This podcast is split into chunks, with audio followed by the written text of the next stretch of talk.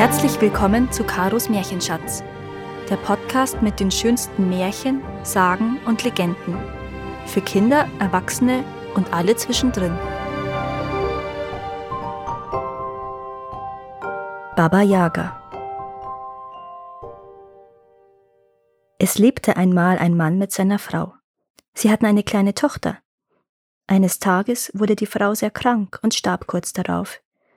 Ihr Mann trauerte lange, aber nach einiger Zeit heiratete er doch eine neue Frau. Die böse Stiefmutter mochte das Mädchen von Anfang an nicht. Sie schlug es und beschimpfte es oft und dachte darüber nach, wie sie es loswerden könnte. Eines Tages musste der Vater aus dem Haus. Da sprach die böse Stiefmutter zu dem Mädchen. Geh zu meiner Schwester, deiner Tante. Sie möge dir eine Nadel und einen Faden geben, damit ich dir ein Hemd nähen kann. Jedoch war die Schwester keine andere als Baba Yaga Knochenbein. Das Mädchen ging ohne Widerrede, um den Wunsch der Stiefmutter zu erfüllen. Vorher besuchte es noch seine richtige Tante. Guten Tag, liebe Tante, grüßte das Mädchen sie. Guten Tag, meine Kleine, wohin gehst du? fragte die Tante. Meine Stiefmutter schickt mich zu ihrer Schwester, erzählte das Mädchen. Ich soll dort eine Nadel und einen Faden holen, sie möchte mir ein Hemd nähen. Gut, dass du vorher zu mir gekommen bist, mein Mädchen, lobte die Tante. Hier hast du ein Bändchen, etwas Butter, einen Laib Brot und ein Stück Fleisch. Das kann dir von Nutzen sein. Wenn die Zweige einer Birke nach dir schlagen, binde sie mit diesem Bändchen zusammen. Sollte ein Tor klemmen, dann schmiere dessen Scharniere mit Butter. Wenn dich Hunde zerreißen wollen, gib ihnen den Laib Brot, und einer Katze, die dir am liebsten die Augen auskratzen möchte, gib ein Stück Fleisch. Das Mädchen bedankte und verabschiedete sich. Es ging und ging, bis es in einen Wald kam. Hinter einem hohen Lattenzaun stand ein Häuschen, auf Hühnerbeinern, mit Schafshörnern. Im Häuschen saß Baba Yaga Knochenbein und webte Leinen. Guten Tag, Tantchen, begrüßte das Mädchen sie. Guten Tag, meine Nichte, antwortete Baba Yaga. Weshalb kommst du zu mir? Meine Stiefmutter schickt mich, um einen Nadel und einen Faden bei dir zu holen, damit sie mir ein Hemd nähen kann. Natürlich gebe ich dir eine Nadel und auch einen Faden. Setz dich aber erst einmal hin und webe ein wenig für mich. Das Mädchen setzte sich hin und fing an zu arbeiten. Baba Yaga ging jedoch vor das Häuschen und sprach zu ihrer Magd. Ich lege mich jetzt schlafen und du bereitest ein heißes Bad. Darin badest du meine Nichte. Wasch sie ordentlich. Wenn ich aufstehe, möchte ich sie braten und dann essen. Das Mädchen hörte alles und war wie versteinert vor Angst. Sobald Baba Yaga eingeschlafen war, bat sie die Dienstmagd. Meine Liebe, sei so nett und mach nur ein kleines Feuer im Ofen und gieß dann Wasser darüber. Zum Dank gab sie der Magd ihr Tuch. Zwischendurch wurde Baba Yaga wach und schaute nach dem Mädchen. Webst du auch schön, meine Kleine? Ja, mein liebes Tantchen, ich webe noch. Daraufhin schlief Baba Yaga erneut ein. Das Mädchen warf dem Kater der Baba Yaga das Stück Fleisch zu und fragte, Katerchen, mein Brüderchen, kannst du mir verraten, wie ich von hier wegkomme? Da auf dem Tisch liegt ein Handtuch und ein Kamm, sagte der Kater. Nimm dir beides und lauf, so schnell du kannst. Baba Yaga wird dich verfolgen, um dich wieder einzufangen. Wenn du eine Zeit gelaufen bist, leg dein Ohr an die Erde, und wenn du hörst, dass sie dich langsam einholt, Wirf den Kamm über deine Schulter. Im selben Augenblick wird ein hoher, dichter Wald hinter dir wachsen. Durch diesen muss Baba Yaga erst hindurch. Dadurch gewinnst du Zeit und kannst inzwischen wieder ein Stück Weg zurücklegen. Und wenn du merkst, dass sie wieder dicht hinter dir ist, dann wirf das Handtuch über deine Schulter.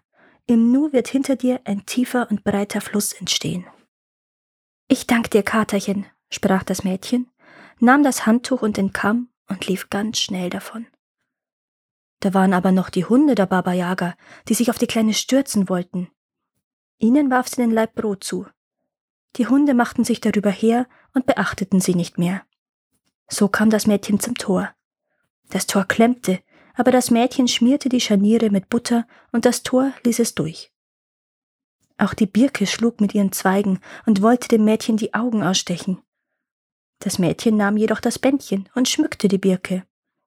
Die Birke ließ es weiterlaufen. Nun rannte das Mädchen ganz schnell davon und drehte sich nicht mehr um. Inzwischen setzte sich der Kater an den Webstuhl und fing an zu weben. Er webte und webte, aber er machte alles falsch.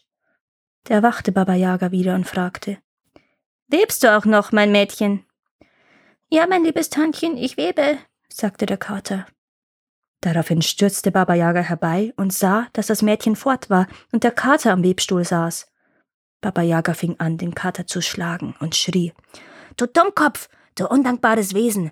Weshalb hast du sie weglaufen lassen? Weshalb hast du ihr nicht die Augen ausgekratzt? Ich diene dir schon so viele Jahre, aber du hast mir noch nie auch nur einen abgenackten Knochen gegeben, und sie gab mir Fleisch. Baba Yaga stürzte aus dem Häuschen und herrschte die Hunde an. Weshalb habt ihr sie nicht in Stücke gerissen? Seit so vielen Jahren dienen wir dir. Doch du hast uns noch nie auch nur eine Brotkante gegeben, antworteten die Hunde. Sie gab uns einen ganzen Leib Brot. Baba Yaga lief zum Tor. Weshalb hast du sie durchgelassen? kreischte sie. Seit vielen Jahren diene ich dir schon, aber du hast meine Scharniere noch nie auch nur mit Wasser begossen, beschied ihr das Tor, und sie schmierte sie mit Butter ein. Baba Yaga sprang zur Birke. Und weshalb hast du dem Mädchen mit deinen Zweigen nicht die Augen ausgestochen? So viele Jahre diene ich dir schon, stellte die Birke fest. Doch du hast meine Zweige nie auch nur mit einem Faden geschmückt, und das Mädchen schmückte mich mit einem Bändchen. Da fing Baba Yaga an, die Magd zu beschimpfen. Und du, du dumme Gans, weshalb hast du mich nicht geweckt? Weshalb hast du sie gehen lassen? Ich diene dir schon so viele Jahre, sprach das Dienstmädchen, aber du hast nie auch nur ein gutes Wort für mich gehabt. Und das Mädchen war sehr freundlich zu mir und schenkte mir ein Tuch. Baba Yaga wetterte und tobte noch eine Weile und machte sich schließlich auf, das Mädchen zu suchen. Sie flog in ihrem Mörser, stieß sich mit dem Stößel ab und verwischte mit dem Besen die Spuren hinter sich. Das kleine Mädchen lief und lief so schnell es nur konnte. Schließlich blieb es stehen, drückte sein Ohr an die Erde und hörte, wie die Erde zitterte und bebte. Baba Yaga war schon ganz nah und hatte es schon fast eingeholt. Da nahm das Mädchen den Kamm und warf ihn über seine Schulter nach hinten.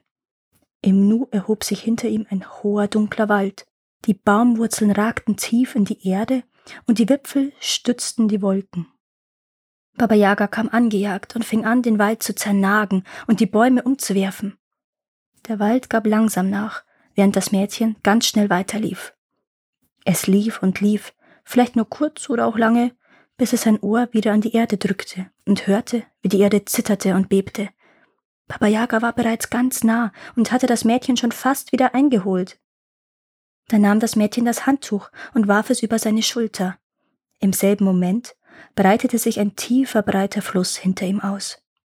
Baba Yaga kam angejagt, blieb stehen und knirschte vor Wut mit den Zähnen.